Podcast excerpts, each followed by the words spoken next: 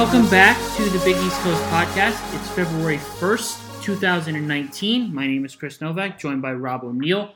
Uh, we've had an exciting week of Big East basketball go on, and that is leading us towards this weekend. Uh, a couple of premier matchups on the docket, including St. John's trying to go two years in a row of beating Duke, but this time it'll be a little tougher because it's down at Cameron Indoor in Durham, North Carolina. Uh, but before we dive into everything, we're going to talk about a couple of things with one of our guests today, Rob. Is that not right? Yes, uh, we're joined by Matt from uh, Big East Coast Bias, obviously. Um, also, Team Speed Kills. Also, Team Speed Kills. A site uh, that I've heard is pretty good. Both of our sites. Ran by look decent at, people. Look at that. Um, yeah, but uh, Matt, thanks for joining us today. Hey, no problem. Um, you're uh, you're down in Arizona, right? That's got to be pretty nice around this time of year. It's 76. The skies are clear. Waste Management Open's kicking off. Everyone's getting ready for the Super Bowl. Honestly, it's going to be a fun weekend, but I'm happy to be on the podcast today. um, it sure beats the polar vortex. Oh yeah. Like, um, oh my God, it's so. Yeah, I feel bad for anyone in Chicago. I really do.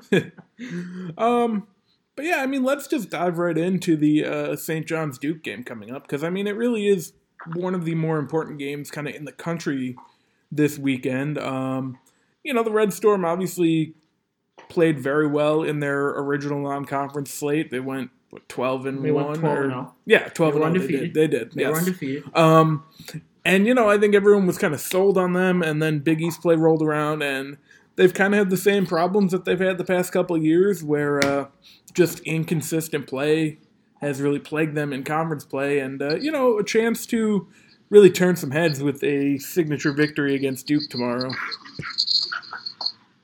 I mean, the way I see it, the uh, something I, have always noticed when watching St. John's, they kind of have the same problem that Seton Hall always has, which is the first half or some small section of time, maybe even the first 10 minutes, they come out with a lot of energy and a lot of hustle. And then the moment that that happens, they kind of just sputter somewhere. Some there's some sort of defensive lapse, and then that immediate defensive lapse, they kind of sh- they start to struggle for an extended period of time, and whatever opposing team it is, whether it be Villanova or in this case Duke, they just take oppor- they just take that opportunity uh, front and center. Yeah, I mean, uh, I I think that's definitely been something that you know has plagued them this year. I think uh, you know the non-conference schedule might not have been as good as you know it could have been, and that kind of helped them go twelve and zero oh as well. But uh, yeah, I mean, it's not easy, obviously, to go to Cameron Indoor and win, but you know, it, yeah. Go ahead. I was gonna say I feel like that's probably the toughest um, place that they could possibly play. I know for uh, I'm just looking at KenPom right now. I have the schedule pulled up for Duke. Uh, they have it rated like for Tears of Joy. It's a B rating already, especially with the home game. I expect that the that the fans will be there. I expect them to show up in force. And on top of that, just it'll be what a, reve- a revenge game for Duke for sure, especially yeah, well, for Coach K after getting embarrassed in New York City.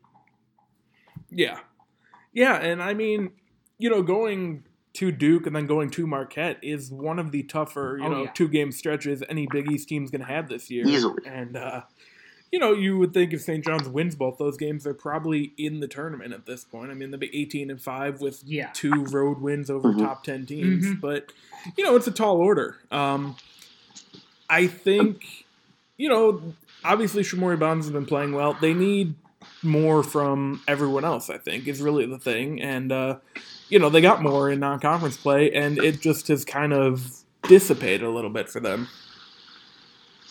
I think someone's just to look toward. You kind of have to look toward both uh, Marvin Clark. Obviously, Mikey Dixon's going to transfer, but I would look to Marvin Clark just to be that second big punch outside of Mustapha Heron.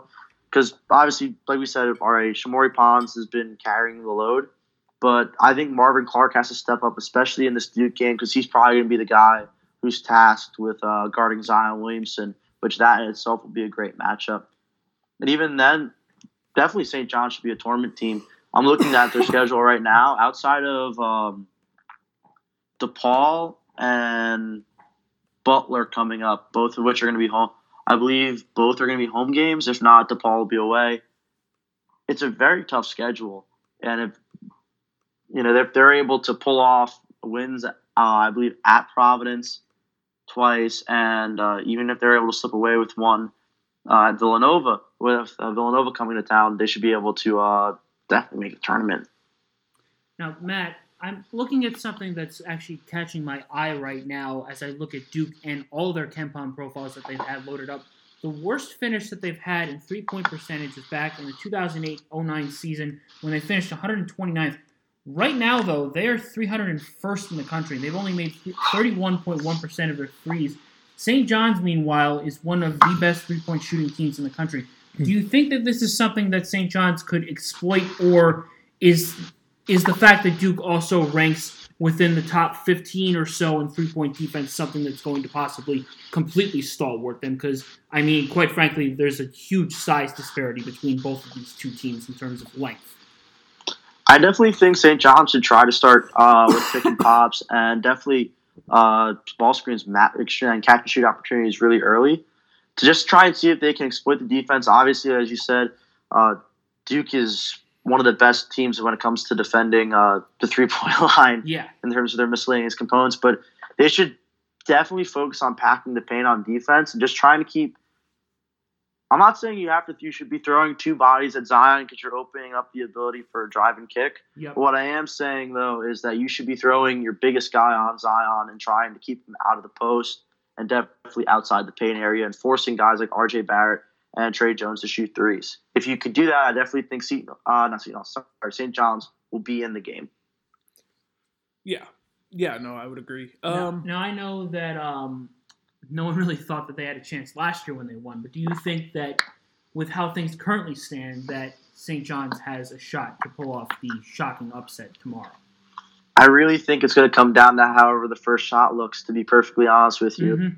if that first shot, like, it is a pick and pop, and uh, Duke fails to defend Shamorie Ponds, who will probably run it with Marvin Clark tomorrow, and that shot looks good. I think St. John's has a good chance. If it comes down to a contested three in the final seconds of the possession, I really think St. John's will probably struggle tomorrow because they won't be able to figure out the Duke defense quick enough. Cool, cool. So transitioning across the Hudson, we talked about Shamorie Ponds, uh, one of the best players in the New York, New Jersey metro area. Let's talk about another player, Myles Powell, who had been sort of, I wouldn't say struggling because he did score 24 against DePaul, but his shooting percentage was a little down. Uh, but he went off for 31 points in a victory over Providence that helped stop a four-game losing streak that Seton Hall was uh, kind of mired in for a little bit. They lost four in a row, five out of six. Uh, looked like their old January woes were resurfacing because I know that that was kind of a, a hallmark, a little an unfortunate hallmark for them early on after realignment happened. But um, why, why don't we talk about um, Powell here? How big of a performance was that from him, just from a, a solo perspective, and then just something that he can help lift Seton Hall to victory like that? It was definitely it was a good resurging uh, performance. Obviously, I honestly I'm extremely happy to see that because I have a lot of family that are Seton Hall alum. But the key thing is once Myles Powell is back clicking, the rest of the Seton Hall offense just falls into place. I Yeah. think he's the he's the cornerstone for Seton Hall, one of the cornerstones in the Big East. Obviously, his shooting percentage was bad. I think he need, he really needs to to pick that up. But it was a great thing to see against Providence, especially after uh, losing f- four straight, one of which was actually at Providence and Marquette. So it's it's nice to see. It really is. Yeah, and like like you had mentioned, you know, everything does fall into place. You look at the stat sheet and whatnot. There was only one other player who who got into double figures, Michael Nzei with twelve. That was actually, I believe, um, one of he actually I think it was yeah no it wasn't a season high. I believe he he surpassed the amount of double digit uh, double digit games that he had this season of from the amount that he had for his entire career. I had written about that in the recap. I believe yeah that was that was it. He got into double figures for like either the tenth or eleventh time, and he had like ten career double figure games before that. So Nzei certainly with Delgado and Sanogo gone has been kind of stepping up late as a senior, and you do like to see that, especially um, given the fact that he's obviously getting more playing time and more burn. I looked at I looked at him early on. I know I read this in my uh, preview. I looked to him and uh, Myles Powell to kind of be the leaders of this team. Um, Nzei with the ability, like he's been around since Isaiah Whitehead and Angel Delgado had Mm-hmm. been there. So I looked to him to kind of help right the ship in any sort of way, even if he may not be the biggest contributor offensively, definitely defensively in terms of of his character. He played he played a great game too at the same time. He shot and only only taking seven shots. He was able to also snag in eight rebounds, seven of them which were on the defensive end. And he only ever turned the ball over one time. He didn't foul, so he was always a factor in the game. I looked at him and I always looked to Quincy McKnight, who's been who transferred in. He has been a stud this entire season, even if it doesn't necessarily show up in the stat sheets. I always look toward the game when he when uh, they played Kentucky, and when he was guarding Ashton Hagans, and for I believe almost thirty minutes, he held Ashton Hagans to about zero points the entire game. Quincy McKnight, I think, has been the biggest factor, along with Nzei and Myles Powell, which that was one of the few things I had called in my preview that Myles Powell would be the man for this team. So, on the topic of Seton Hall, staying here for one last question. So now they're four and five after they snapped their four-game losing streak. They have Butler, Creighton, Georgetown, Creighton again, and Xavier. That's a pretty favorable stretch for this team, considering how how those four teams are looking right now. Um, how who beyond Myles Powell and Michael Nzei are you looking to step up to try and see if they can, you know, pun intended here, right the ship and continue on, try and getting above 500 now? I, I really I look to uh, two players. I look to Myles Cale specifically. He's Mhm. been playing. He's actually contributing a lot of minutes. Last game he had 33. I know that he's been a huge factor ever since the non-conference schedule. I look Yeah. to him specifically because he's able. He's out on the wing. I think he can take advantage of a lot of those matchups. And then I also look to Taurean Thompson, who comes off the bench. I, ex- although he plays limited minutes, I expect him to score efficiently. I expect him to play very well on that end and I expect him to play pretty well defensively. Offensively, it's been kind of a, a mixed bag, I would say, because he's able to kind of takes things off the ball. He takes things uh, either that or off the bounce, and he. I don't know how to really describe this, but for some reason he just has this ability to score, but not finish strongly. But he has a lot of touch around the basket. He's pretty. He's been doing pretty well in that aspect. Cool, cool. So we talked about a team in Seton Hall that was in the midst of a losing streak up until recently, but let's talk about a team that's on a nine-game win streak right now. That being the Villanova Wildcats. Shockingly enough, they're back atop the Big East Conference. They're eight zero. Um, they haven't looked like they've really missed a beat. They started off with you know that that comeback win against DePaul at home, but ever since then, really they've been kind of you know, doing what they do, doing what they do better than pretty much anybody in this conference is since realignment, reformation, whatever you want to call it. Um, who have been? Because I, I know one one player in particular, obviously that's Phil Booth, but who's been beyond him really the, the driving force behind this this win streak that they're on right now? Obvi- I- as you mentioned already, Phil Booth, but I would always look to uh, Eric Paschall, and then even if I was looking at the young, some of the younger guys, I think just based on the way on the play alone, Jermaine Samuels has stepped up in a big way. Yeah, he's not the player we expected him to be. You know, filling in for Ma- for Mikal Bridges, which is Mhm. in itself a huge role to fill. Oh yeah, But in terms of being, I guess how they use him, which is like a low usage five and an off like an off ball four, he has just surprised me in so many ways that I can't. I really just can't describe it. And I also look to um, Saddiq Bey, who's even coming in was just a ridiculous force.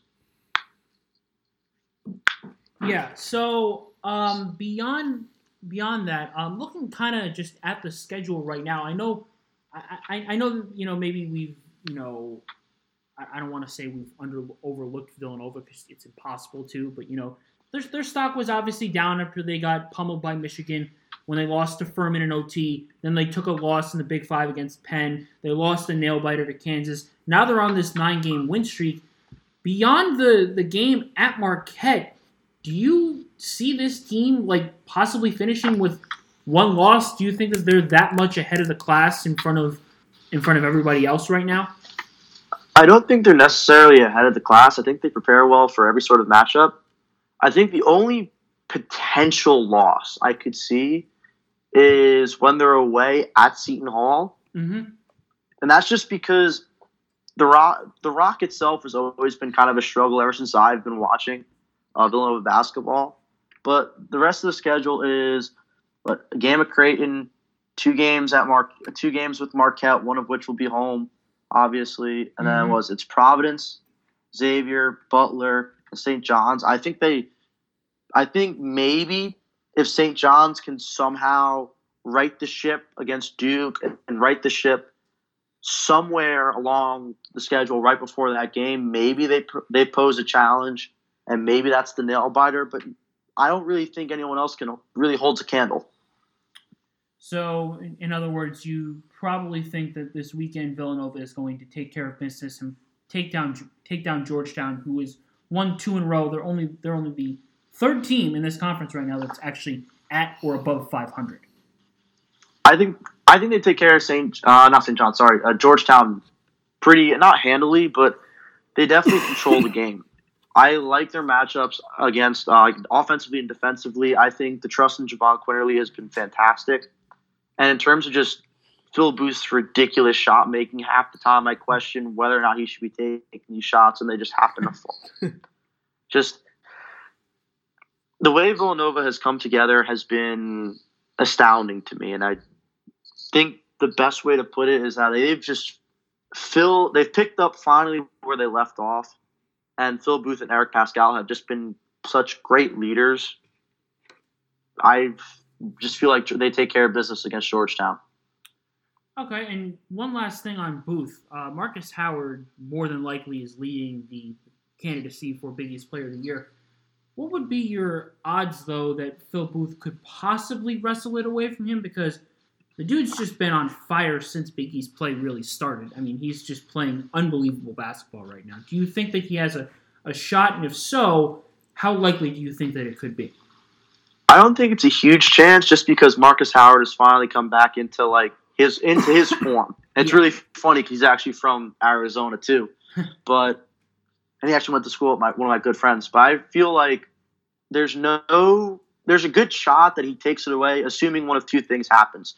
One, Phil Booth hits game winner after game winner and a couple of nail biters, probably against Seton Hall, Marquette, and I would say maybe even St. John's or Providence.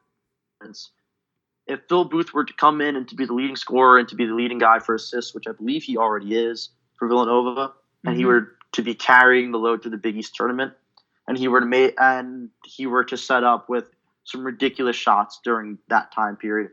At the same time, Markus Howard would have to falter uh, somewhere down the line. Which let me just take a quick peek at their schedule. That would have he'd have to falter against maybe Providence, Seton Hall, or Butler to really kind of swing that vote. And even then, that still leaves room for, Shamorie Ponds. So I'm not confident in Phil Booth winning the Big East Player of the Year. However, I do believe there's a shot that it could happen. I, I figured you would probably agree with the consensus on Howard. I mean, you look at what he's done. He's only he's only got had less than ten points two times, and one of those times he only played three minutes against Georgetown. The other time being when he had eight against St. John's, but that looks like a total anomaly. Yeah, it's the way he's played just as even for his size. I mean, he's five eleven too. Yeah. He's just been lighting it up. I, I can't I can't describe it. Like it's just unprecedented. He's shooting great from three point range too. Yeah, he's shooting like 43, 44 percent, which is fantastic. And he's been able to and nationally he's ranked great for his, his assist rate, his effective field goal percentage. He's still one of the better guys. In terms of the percentage shots, he's one of the best, more impactful shot takers. I just don't see it getting wrestled away from Markus Howard unless Marquette is to lose a bunch of games. Villanova is to win a bunch of games, and, and St. John's to lose as well. Sounds about right to me. Mm, Uh, well, um, Rob, do we have anything more here? Or No, I think that's about it. We uh, Yeah. we covered a lot here. Um, I think that was uh, really good stuff.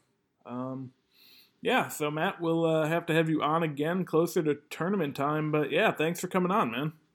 Hey, no problem. Anytime. All right. Big thanks to Matt for joining us on the program. Uh, we'll be sure to have him on again. Very insightful analysis on the Seton Hall Pirates, Villanova Wildcats, and of course the St. John's Duke game that's going down tomorrow at Cameron Indoor. That game will be on noon Eastern at e- on ESPN. So Big East gets some ESPN coverage. Um, Yeah, I'm, I'm sure the Big East will be discussed a lot in a game that uh, features Duke is well, in of course. on ESPN Never, with Dick Vitale. Nev- nevertheless, nevertheless, it's time to shine a light on everybody else. Uh, we can start by talking about the Providence Friars. The big development for the Friars this past week was the fact that they got AJ Reeves back. Uh, Reeves had, of course, not played in a game since December 7th. A loss to the UMass Minutemen uh, was the last time that we saw him. But he returned to action against DePaul, a game that Providence won 70 to 67. Reeves scored 11 points uh, did not make his one two point opportunity, but was three of six from three point land, two of three from the free throw line. Played just 11 minutes, so he made those 11 minutes count. Can't Yeah. say that he didn't. No, he scored, did. Scored a point per minute, um, but did struggle against Seton Hall in his second game back. Scored no points in 10 minutes played. Ofer from the field, obviously, had only a defensive rebound and a steal to speak for. Uh, so I guess that's kind of just the give and take nature of you know getting a guy back into the into the system here because you can tell they're keeping him on sort of a minutes limit. Um, and one game it really worked. One game, unfortunately for Providence, it did not. Yeah, and uh, you know, kind of the strange thing was, I believe all of his minutes against Seton Hall were in the first half. Uh, yeah, they were, Mm-hmm. which um, that was interesting. But I think you know, it's a combined you know minutes limit plus it wasn't working for him. And, it- and it wasn't working for him. They were kind of in in a deadlock game. They probably Yeah. didn't want to, you know, risk anything. so- Yeah, you know, eyes on the prize type Exactly, of thing. But uh, yeah, I mean, you know, it was it was a good week for Providence. Obviously, you know, you would have liked to get that Seton Hall win as well, Mhm. but uh, you know, the Friars are kind of in that logjam now of Big East teams that are probably fighting for third through tenth in the conference at I this mean, they're, point. they're certainly on a better run of late since January 15th when they knocked off Seton Hall in their first meeting. They've won three of their last five. Compare that to when they lost four of five when, you know, they were mired with losses with to Creighton, Villanova, Georgetown, and Marquette, the lone win being that Seton Hall game. So they've kind of they've kind of flipped everything upside down. It's just now they have to, you know, look towards this weekend when they take on DePaul on Saturday, a game that will be played at Wintrust. Uh, they will be hoping to sweep DePaul um, for I I would guess you know nope they actually did not sweep them last year. So No, be the they've first- uh, they've had trouble with DePaul. they have had trouble in the past DePaul. couple yeah, of years. Now, yep, that is that is correct. They've they've split they split the series last year. They split the series two seasons ago. Uh, they split the season series season series three years ago as well. Um, their last sweep of DePaul actually came in the 2014-15 season. So they will be aiming to do something they have not done in four years. Yeah. Yeah, and I mean, you know, we saw a couple years ago they got to three and six in Big East play and finished ten and eight. Yep. Um, you know, last year I know they had their struggles early on. I think they were five and four at one Yeah. point. Um, I think the the problem that they face now is just it, it's not. I think it's a mix of the competition and looking at the schedule. It's a mix of where they have to go because they do have to go to Wintrust. They do have to go to uh, Madison Square Garden to take on St. John's. They have to go to the Pavilion to beat to play to play Villanova. They have to go to Hinkle. They have to go to Omaha to play Creighton. They play Butler twice in three their last three games. I know Butler's kind of down, but maybe they'll be able to figure something out by then. yeah, They do well, still have to play Marquette again. Um, they fell at the hands of Marquette the last time around in Milwaukee. Golden Eagles, obviously one of the best teams in the Big East, Yeah. and the nation themselves. They've got their work cut out for them. Well, I think the thing is, you know, take it one week at a time. You know, uh, oh one yeah, of game at a time. Yeah, You have DePaul and Georgetown coming up. Those are two winnable games. Yeah. You get to five and five. and- especially considering that they do have Georgetown at home. Yeah. I mean, if you get to five and five and then can maybe swing 500 in your uh, last eight games, go nine uh, and nine, and be at, uh, that would put them at 19 wins going into Yeah. the Big East tournament. Yeah. I mean, it's, See something ha- make something happen from there. Um, I I would agree. you know, we've talked about their kind of lack of good wins, which was also a problem last year. Mm-hmm. Um, depending on what you think of that Texas game, Well, which it didn't Texas- look good, but then they beat Kansas and they beat But Purdue. Texas is still twelve and nine, and they're four and four. And I I don't know what to really make of them at all, to be honest with you. yeah, I didn't realize Texas would beat Kansas and And Purdue and, Oklahoma. North Carolina And this year. Oklahoma, Yeah, too, so. and yeah, they just um, yeah. So I mean, They've had the- their struggles. And that's your well. best win. You know, they're going to need to pick up a win against a Villanova or Marquette probably at this point. yeah. Um, unless they they'll be auto bid or bust.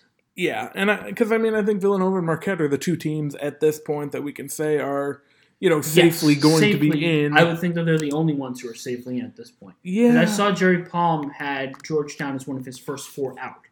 So Georgetown is the team that we'll actually talk about next. Why don't we?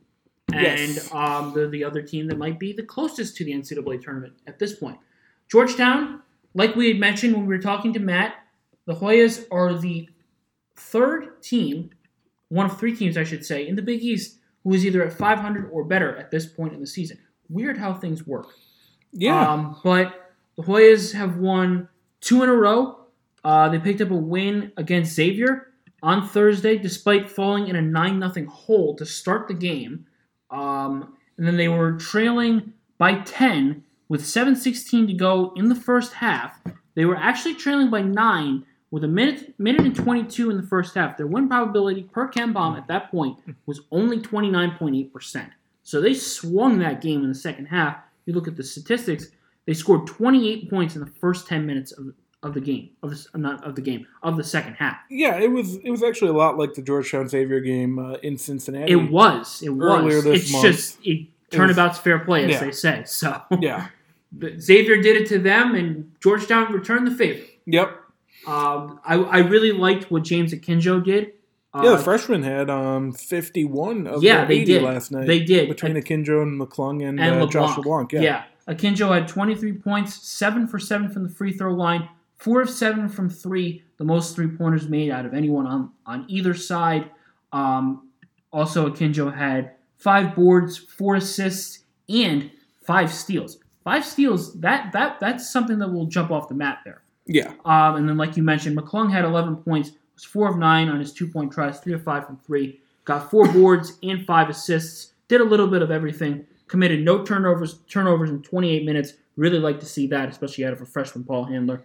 And LeBlanc, you said 17 points, 8 of 11 from, from the field, um, made one free throw, had 4 boards, 2 assists, 2 blocks, 3 steals, just one turnover playing 25 minutes of action all around a very solid performance from the youngsters, really. And of course, Jessie Govan chipped in 12 points and six rebounds because that's just what Jessie Govan well, does. yeah, So, yeah, and I mean at this point, you know, Georgetown uh, has a game against Butler still at home. They already beat them at Hinkle. hmm Um, you know, they got two games against DePaul. Things are starting to maybe look somewhat favorable for the Hoyas. Um, you know, the the non conference schedule isn't great. Uh, their best win is probably Liberty? Liberty at Liberty. this. Yeah, Yeah. Liberty. Without Which- it, I'm not even thinking twice. Liberty is their best one. because yeah, Liberty's Liberty's in, very good Liberty's this year. 18 and 5 and Liberty, but Liberty did lose to Lipscomb yeah, this past Tuesday. Lipscomb actually is a better team than Liberty at this point in Mhm. the Atlantic Sun. Uh, Casey Alexander's squad is 8 0 yeah, in the A Sun. Um, Liberty, of course, seven and one. Uh, well, Georgetown probably is going to have to hope for that to just be an anomaly and hope to get them back. Although the, their next time they, they play Lipscomb will be on the road on February thirteenth. Um, yeah. so that So kind of took a little bit of a hit. Yeah. Although you could argue that you know Liberty is because Liberty lost to Vanderbilt, they also lost to Austin Peay. yeah, So even their best win doesn't. Eh, eh, um, eh. KenPom has them at eighteen and thirteen on the year, and eight and ten in Big East play. They are Um, projected to win thrice more, uh, with one kind of coin flip being, well, the, their one coin flip being the Butler game, fifty-one percent. Yeah, but there's a coin flip loss against DePaul too. So yeah, I mean, that's you that's forty-six percent. That's right around if you it know, evens out. But yeah, I mean, you know, I think Georgetown has uh, gotten it together of late. Uh, you know, I think the kind of way that they lost to St. John's a couple weeks ago is probably still lingering um, and will linger kind of going forth because that would have been a really nice win for them. agree. But um, you know, tough task obviously going to Philadelphia to play Villanova. Yep.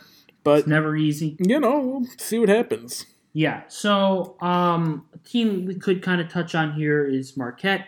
They're eight and one. They played their lone game of the week against Butler.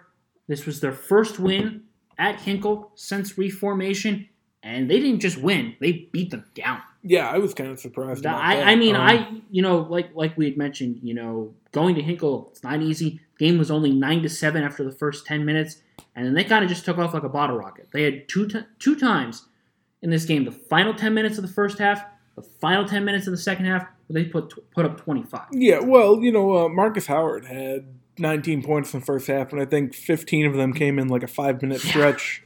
um, you know, in that second quarter of the first Yeah. half. Yeah, Um, so yeah, I mean, you know, they're they're a type of team, obviously that uh, they're very good. they're very good. They're very dangerous. Their profile is pretty much good across the board. The only thing they can't really do is force turnovers. Yeah, and they do commit turnovers at a little bit of a high rate.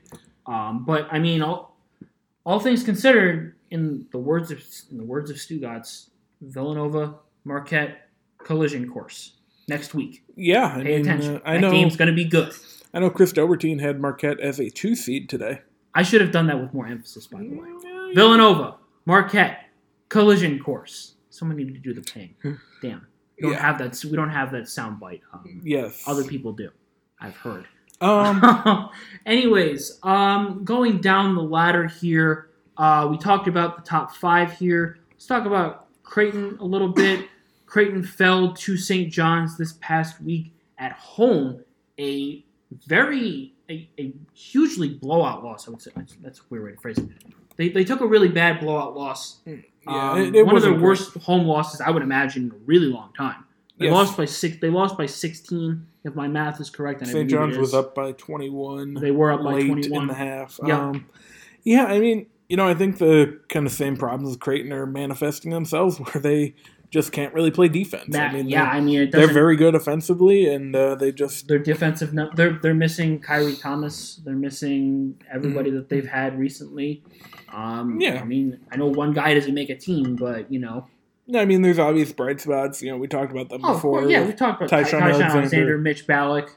Yeah. Um, yeah, I, I mean, you know, you, you look down the list. Marcus Zegarowski gave them 13 points um, in this in this loss. Uh, of course, Creighton did hold a 20 to 14 lead at one point in the first half, but saw that sail away from them.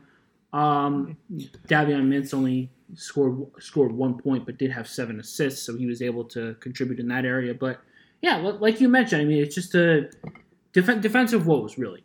And Yeah. I know we're going to probably address this later in the questions, but I don't think that you know this is a situation where you probably need to fire Greg McDermott. No. Plenty of more leniency coming his way. Mm-hmm. Um, so now that we've, we've continued on down this journey here, we do have uh, two more teams to talk about, and I believe we'll be just about to do that with our with our pal VJ. Yeah. Uh, so we will be right back with him to join us here on the Big East Coast podcast. All right, we're back here on the Big East Coast podcast, and as promised, we're joined by our friend VJ. VJ, how's it going up there? Uh, it's pretty cold out here in Chicago, um, but uh, it's been I've been doing well. It's um, the Big East is you know it's fun. Like I don't I don't know how well you could say some of these like teams in the middle of the pack are doing, but you know it's been more fun in recent years than recent years. Yeah, I I would certainly agree. It's also obviously very cold down here in St. Louis too, so we're certainly feeling the pain that you're feeling too.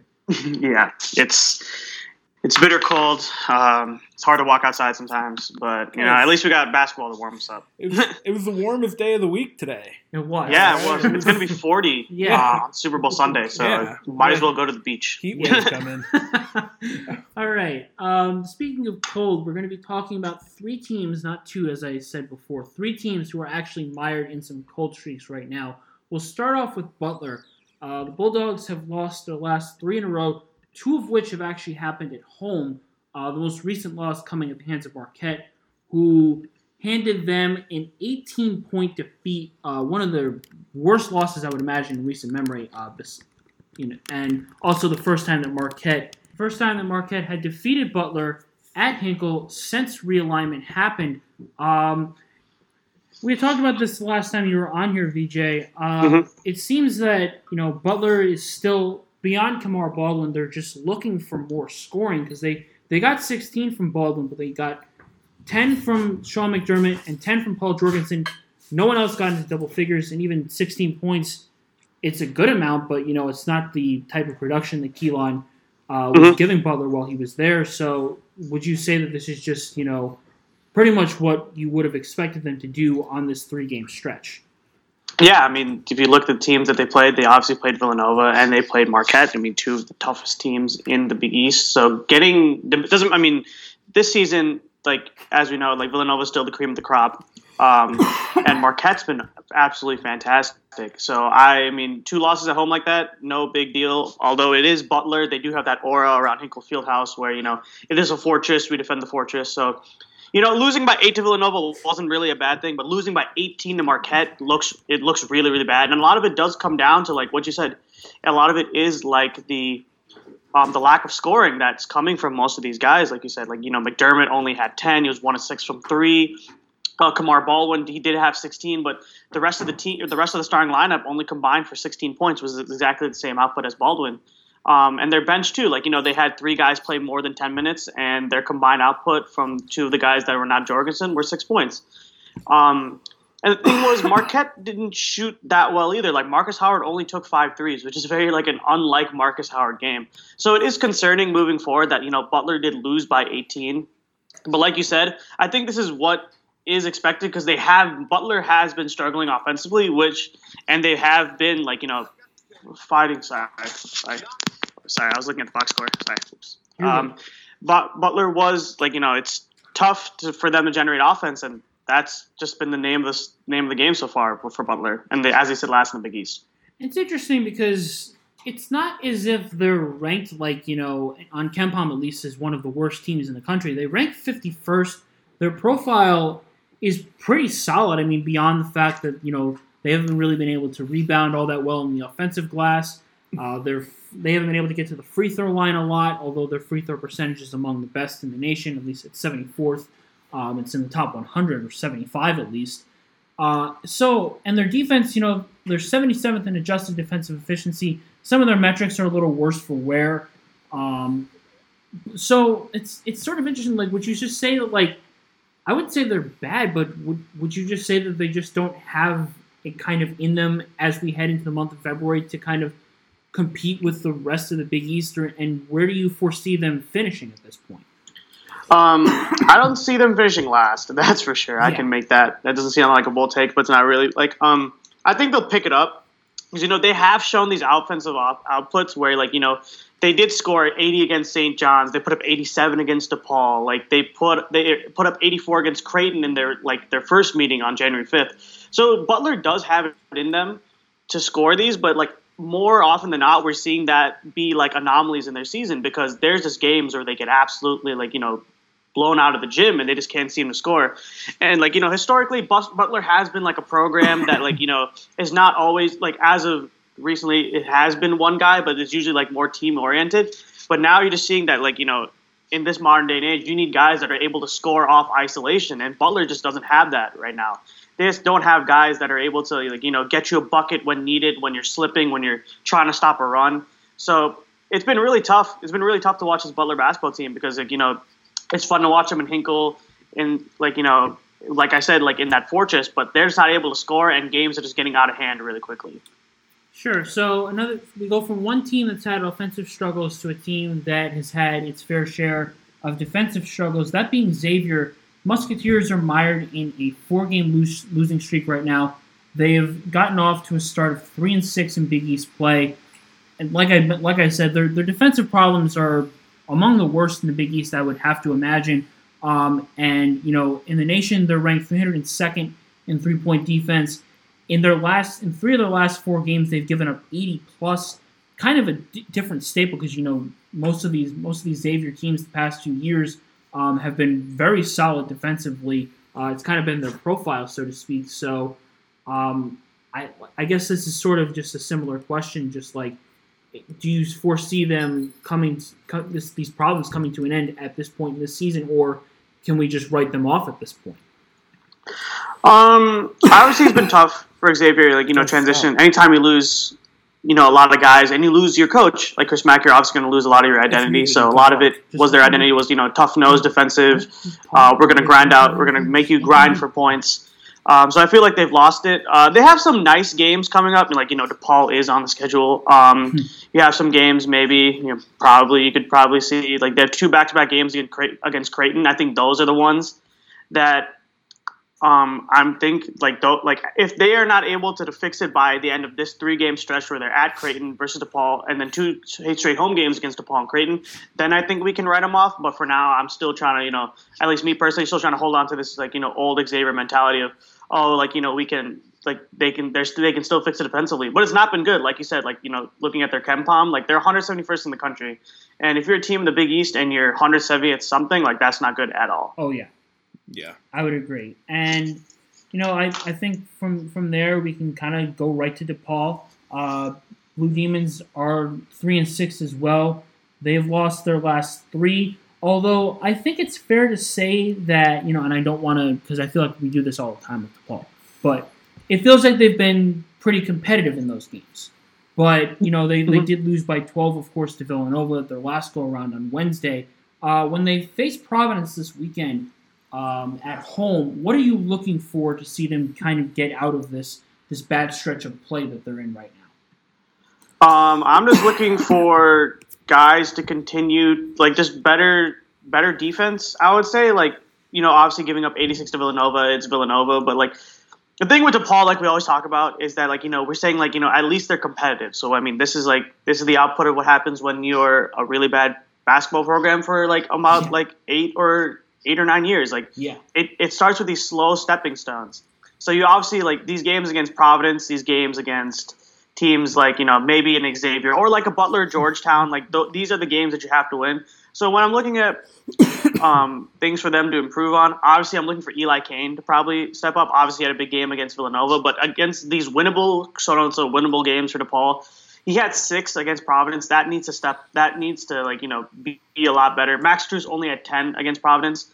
Um, Femi Olujobi has been um, absolutely fantastic. He's come out of nowhere, to be honest. Like he wasn't Yeah. playing a lot to begin with, and all of a sudden, um, Dave Leitao like put him in the starting lineup, and all of a sudden he just starts. He's like you know the scores scores double double figures. Paul Reed has really become a big factor in this. Um, so what I'm looking for is more balanced scoring from DePaul because, like you know, for the past few years, all we've been saying is, oh, Max Strus can has to shoot them into games and he has to keep them into games. Well, now that's not the case because Olujobi is showing that, like you know, he can give them an inside scoring presence. Reed is dropping like he dropped 20 points against Providence, and I believe he dropped around probably he only dropped six against Villanova. So like, as you see, he's a little bit up and down. But I'm just looking for more balanced scoring and probably better second halves because you know as we've seen with DePaul, like you know they start off really well, but then they just fade down the stretch. All right. Well, um, Rob, if there's nothing else that uh, we can discuss here, in your opinion, uh, I think that uh, we can wrap this up. Yeah, here. no, Uh, I think we uh think we covered everything pretty well. Uh yeah, no, that was good. Uh yeah, VJ, thanks for coming on and uh, you know, we'll definitely have you back on in the future. Thank you so much, guys. Pleasure to be on. Okay, big thanks to VJ once again for joining us on the show. And now it is time to outro us. So let's discuss the questions that we were asked today on the feed. Um, VJ actually asked us to compare each Big East team to an Attitude Era WWE wrestler. Uh, I think we could save that for possibly a post idea. What do you yeah, think? yeah, I think uh that's definitely something that Yes. uh, we need to go longer for. Nova on. probably should be Stone Cold Steve Austin. Yeah, yeah. yeah, Or The Rock, one of the two. yeah. Um, okay, Gregory Herms wants to know if we're aware of any qualified ADs in the Big East who might be persuaded to take over at DePaul. We need Uh, to hire a search firm to figure Yeah. that out. it's true. That's my answer to that. Um, another person, QD at White Buns, wants to know what's the deal with uh, JLP. Can we get someone else? Maybe do a Black Panther style waterfall election. I do like that idea. Good idea. Um, but again, need to hire a search firm. That's all I'm going to say. Um, we got a couple here from uh, Pistol Brad. What is Marquette's record over the next two games? Well, uh, I don't think they're going to beat Villanova, but I think they're going to beat St. John's. So you think they're gonna be one and one? one and one? Yeah. You know what? I'm going to call my shot. I'm going to say they're going to go two and zero. Oh wow. I think they're going to go two and zero. Yeah. I, mean, think they're going to be. They're going to beat Villanova at home, but they're going to lose to Villanova on the road on February 27th. Yeah, that's They'll fair. split. That's fair. They'll split. That's my answer. Um, also, Gregory Hearns wants to know what coach can replace Dave Leitao without disturbing the incoming recruiting I- class. Again, don't know. yeah, it's it's you're running a risk there. Yeah, you're Um, running a huge risk. Got one here from Evan FD Jones. Is Georgetown too reliant on the three, or is that just basketball these days? You know, I I think it's just basketball, but if you look at their roster construction next year, it's a lot of big men, more big men than you would expect. Uh, you know, it, it's you know, interesting that um, yeah, I, I do agree because it's a th- it's three pe- three centers right now. The yeah, they got the one earlier commit, this yeah. week. Uh, they got way uh, up, yeah.